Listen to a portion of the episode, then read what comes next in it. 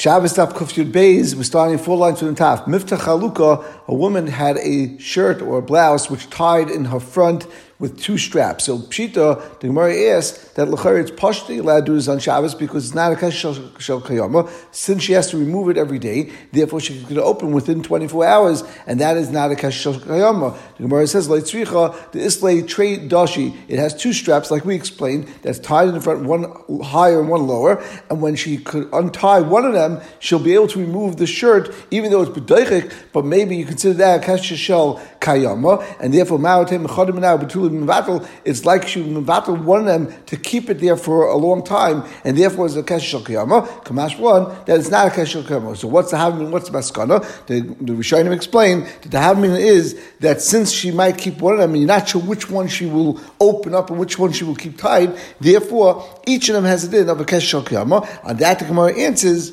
Either Kamashbon, that since she opens both of them many times, therefore that's a Kasha She'in Shokayam, and therefore it's Mutter, or the Meiri says that it's Matir B'chol Pam Zugacha. Each time she might open a different one, and therefore each one is not considered Kasha Shokayam at all, and it's mutter to make this kasha lechatchila on Shabbos.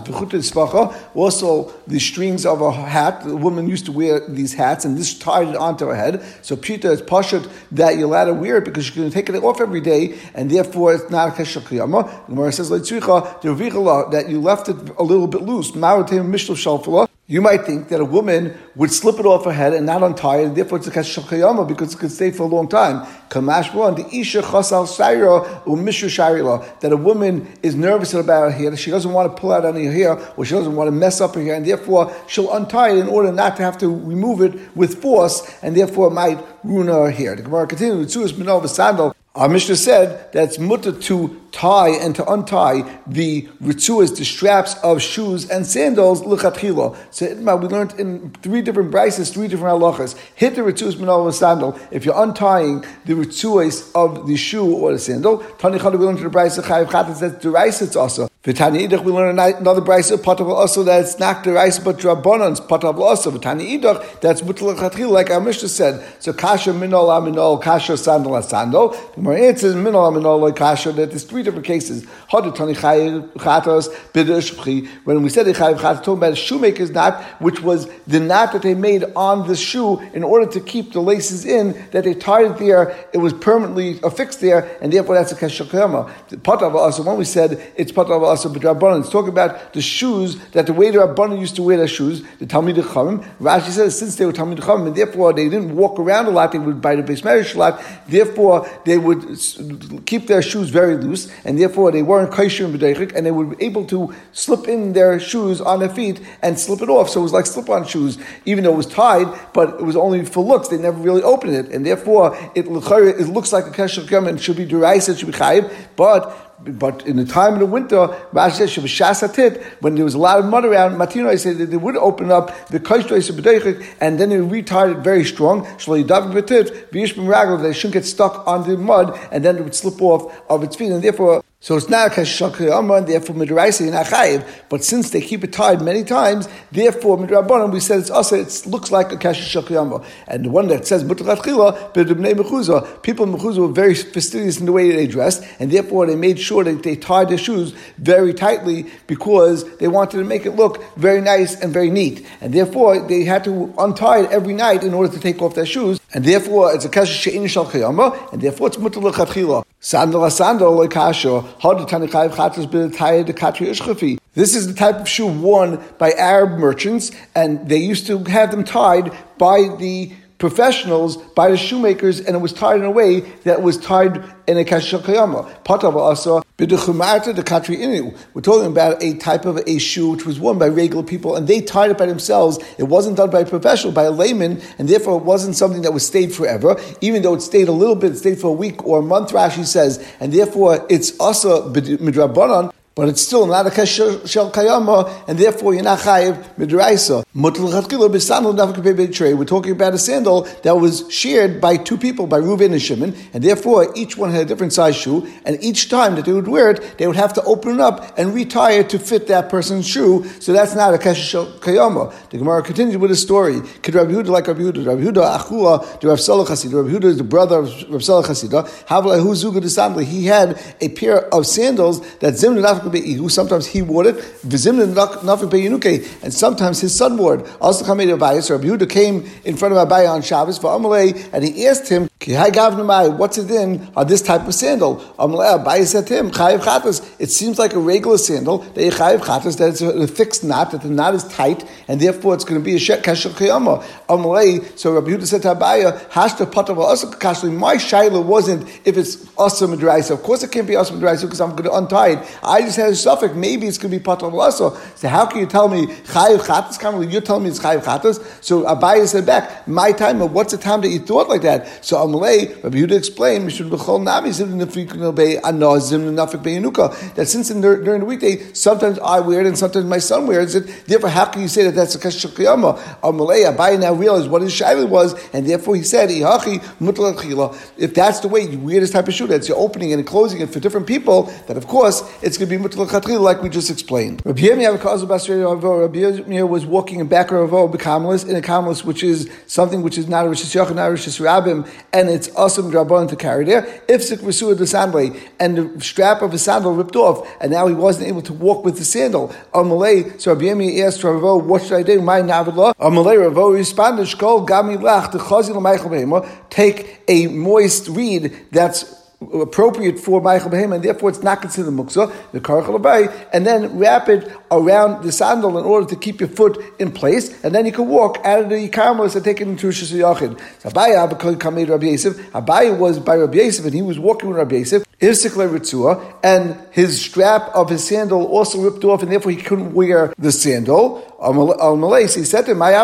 what should I do? Al Malay, so here Rabbi Yosef said, Shafka, you have to leave it alone, it's considered muksa. So the Gemara asked, My Rabbi what's the difference between the case of Abaya and Rabbi Yosef and the case of Rabbi Yirmiyah and Ravo? The Gemara answers, Hasam minta hacham minta. Over there, in the case of Rabbi Yirmiyah, the Karmelis wasn't someone who was protected, and therefore, potentially, if you leave there over the Shabbos, you will actually lose the shoe or your sandal. So therefore, we make it and we let you wear it in such a way so you can bring it back in. But minta, here it's in a chatzir, in Shusha Yachid, therefore you're not worried that it's going to be stolen. And we didn't give you a heter to move muksa or to touch muksa to fix it on Shabbos, and the person is mevatel das from it, and therefore it is muksa. In order to understand the next Gemara, let's explain how the sandals were made in those times. They had two loops, one on the right side of the shoe, in the middle of the shoe, or in the middle of the sandal, and one on the left side of the sandal, which were loops. And then you took a leather strap and you inserted through those in order to tie up the sandal. Now, if one of those loops broke, that's what we're referring to in our Gemara in the past, when we said one of them, in the case of Abaya or in the case of Rabbi Yirmiyah, that it actually ripped, and therefore the strap wasn't able to be tied onto the shoe. Now, people would look at this shoe in two different ways based on which of these strap holders broke. If the inner strap holder broke, for example, if it's your right sandal and the inner strap, which is the one on the left side of the shoe, broke, then people wouldn't have a problem to fix that one because it was on the inside and people wouldn't see that it was a fixed loop. And therefore they would have in mind to actually go and fix that after Shabbos or at some point. And therefore that would be mutter because it could be that this is considered muksa, it's something that's still considered a kli. However, if the right loop um, broke off on the case of the sandal and it's the right side which is on the outer side that people could see very easily, therefore that's the case that we were talking about, it would potentially be muksa because if that loop broke, people would tend not to fix that, and it would be considered muksa because even if they fixed it, it would look funny, and people wouldn't wear such a shoe, and they would be embarrassed to wear that. So the Gemara now asks, "Vahamanahu," meaning why do you say that it's considered muksa even though that I, it's on my right side? And l'chari, if I would fix it, it would look funny. But to be ina small, if I want, I could take the right sandal, put it out, and make it my left sandal, and now the broken loop would actually be on the inner part of my body and not on the outer part of the body because now the right loop would actually be the inner loop. Rabbi Yosef answers to Abaya that the fact that we're going to say in a moment, Rabbi Yechon explains a brisa according to Rabbi Yehuda, it must be Rabbi Yechon felt that the Allah is like Rabbi Yehuda, that's why he's explaining it. And Rabbi Yehuda is of the Shita that by switching shoes, that's not enough a way to take something out of being muksa. And such a sandal is not considered a kli anymore, and therefore it would be muksa. Mahi, where do we find Rabbi Yechon saying something about Rabbi Yehuda? The time we have a brisa that says as follows: Sandal shenifsku shtei If the two ears of the sandal were pulled off, these ears were used to pull the sandal onto your foot or the two strap holders, like we explained, these two loops that we were talking about, or the entire sole was taken off of the shoe, then that's tar. It's not considered clean, and therefore it's tar, which means, first of all, it can't be makabel tumah, and secondly, even if it was tummy, it now it is not tummy anymore, because any kli that breaks is considered tar. However, if only one of those is, or if only one of the holders or the rings that were the straps were placed into, or most of the soul was taken off, but not all of it. Tameh, is sandals still considered Tameh because considered mana. And what's the Pshan Rabbanan? The Rabbanan hold that you could move one shoe, even if it's the outer loop, you can now move that sandal from the right foot to the left foot or from the left foot to the right foot and make it the inner loop. And therefore, it's still considered a mana. However, Rabbi Yehuda argues that and he says, Rabbi Yehuda says, Nifska is Tameh, that if the inner one falls off or breaks, then it's considered Tameh because you could fix that and therefore you consider a mana. But if the outer loop breaks off, then the sandal will be tar. And the reason is because Rabbi Huda holds that people don't move their shoe from the left foot to the right foot or from the right foot to the left foot. And therefore, since that's not normal to do, it's not considered money anymore, and therefore it will be tar. Now, so far, this brisa has to do with tumah nothing to do with Shabbos, number one. And number two, we don't know who the halach is. But that machlekes lin tumah, just like we had a machlekes over here, b'negei tumah, kach machlekes lin Shabbos, avaloy lin chalitza, that the same machlekes or the same shita would apply to Shabbos. However, that shita would not apply to chalitza. But we don't explain what Rabbi Yechon means. But we asked Rabbi Yechon who was Rabbi Yechon saying this shita according to? Eli, if he was referring to Rabbanan when he's saying this, and therefore, the feeder Rabbanan, since they hold that B'negei Tumah it's considered a kli still, and therefore it doesn't lose its Shem Tumah, even though the strap on the outer side broke off because you could switch shoes, Lin Shabbos Nami Manahave, and therefore for Shabbos it's also considered a kli because you could switch the shoes around. But this shoe is not going to be enough for chalitza, which means that when a woman whose husband died without children has to do either yibum chalitza, and she does chalitza with her husband's brother, and she takes off the shoe from his right foot. If you have a shoe that was really supposed to be on his left foot, but it broke, and now you put that shoe on your right foot, is that considered a normal way to wear it? and it would be therefore mutter to do chalitza with it, or do you consider that it's considered left shoe, and therefore it's not going to be a good enough chalitza. So Rabbi Yechon is explaining Rabbanan and saying, Rabbanan, this shoe, even though you could switch it to the other foot, the left foot to the right foot, it's not considered a kli, and you're not allowed to use it. But now we can't say that because we know in the Mishnah it says, if she took off the left shoe from his right foot, this chalitza is good. Rabbi Yehuda. Was saying, according to Rabbi Yehuda, since Rabbi Yehuda holds that's not considered a kli anymore by tumah because we don't consider that you can move it from one foot to the other. Linin Shabbos not. According to them, then on Shabbos is also not considered a kli. The manu, but by chalitza he's considered that it is a kli. It's considered a good sandal, and therefore if you take it off of his right foot, it's going to be a kosher chalitza. And Rabbi Yechon is basically saying that Rabbi Yehuda is not arguing on that Mishnah in Yavamis that says using a left shoe on a right a foot is going to be kosher for chalitza. The Gemara says that can't be because uh, when the Mishnah said you're allowed to do such a thing, Hecha de Manu. at least that this is considered a kli. It's a good left shoe, and you put a left shoe on a right shoe, even though it doesn't fit, but it's still a shoe, and therefore would be good. In our case, Lemilse Lab Manu, according to Rabbi Yehuda, who holds that you don't switch over shoes from one shoe to the other that breaks, here, since it's broken, therefore it's not a kli. Like we said tumah, but we said Shabbos. Rabbi Yehuda tar manu. It's not considered a kli, so you can't even say that it's considered a shoe. If it's a shoe, so okay, it's a left shoe, you could do chalitza with it. But over here, it's not even considered a shoe, and therefore, of course, you can't do chalitza. So how are you going to say that Rabbi Yechon is going to say a shita in Rabbi Yehuda that's mutter to chalitza with such a shoe. The Gemara answers, Rabbi Yehuda. Of course, Rabbi Yechon is talking about Rabbi Yehuda, but Ema b'chein chalitza. He says that even for chalitza, it's not considered a shoe. And although Rabbi Yehuda may agree to Mishnah and Yavamis, where it is a shoe, it's just on the wrong foot. However, this is not a shoe, and therefore you can't do chalitza. And this is exactly the chiddush of Rabbi Yechon. V'hakam ashbalon the that when the Mishnah said such a din, at least that this shoe is a perfectly good shoe, and you're just switching feet, then it's going to be mutter to do chalitza. And we continue on because you're beis and beis have a say lab manu. But here it's not even considered kli, and therefore it wouldn't be able to be used for chalitza. But you do see over here that Rabbi Yechron explained the sheet Rabbi Yehuda, and therefore you see that the psak is that any shoe that's broken where the outer loop is what's broken, therefore it's not considered a mana, it's not considered kli anymore, and that's why it is is muksa, that's the explanation that Rabbi Yosef said to Abaya that it's muksa and therefore you can't touch it when it's in a chatzah. The Gemara asks, Umi, Rabbi could it be that Rabbi holds that the halach is like a Yehuda? But Rabbi Yechon says halach is Stam Mishnah. We generally have a rule that halach is like a Mishnah. Vitran, and we learned in Mishnah and Kalim, sandal shouldn't have osno vitikna. If you had a sandal that one of its ears that you used to pull up the sandal, or for example, the loop itself, which should be the same halacha, vitikna, and you masakin it, Tommy Medras, it still retains its tumas Medras. So, for example, if was Zava Zava stepped and use these sandals, the din is becomes tumas measures, becomes an avatuma, just like the zav and zava. And the Mishnah says that if one of these ears come off, it's still tame. You don't say it's not considered clear anymore. Now Rashi points out it's not because you massacred it, because if it's true that by pulling one off, it will be not considered a kli. The fact that you massacred it can't help because the masa, it would pull off the tumah right away, and you can't now go say that once I fix it, the tumah comes back. If tumah comes off of something because it's not a kli anymore anymore, that it comes off, and it's now tar until it becomes tummy again. Meaning, even if you fix it afterwards, and now it's a kli, it'll only become tummy once a zav steps on it again. But the point of the Gemara is, my lab, the chayr, the Mishnah talk about it over the. It didn't make a difference. It said one ear came off. It didn't say if it was the inner or the outer one. And it would therefore seem that even if the outer one came off, it would still be considered a kli, and that is only the Rabbanim, because the Rabbi Huda, once the outer ring or the outer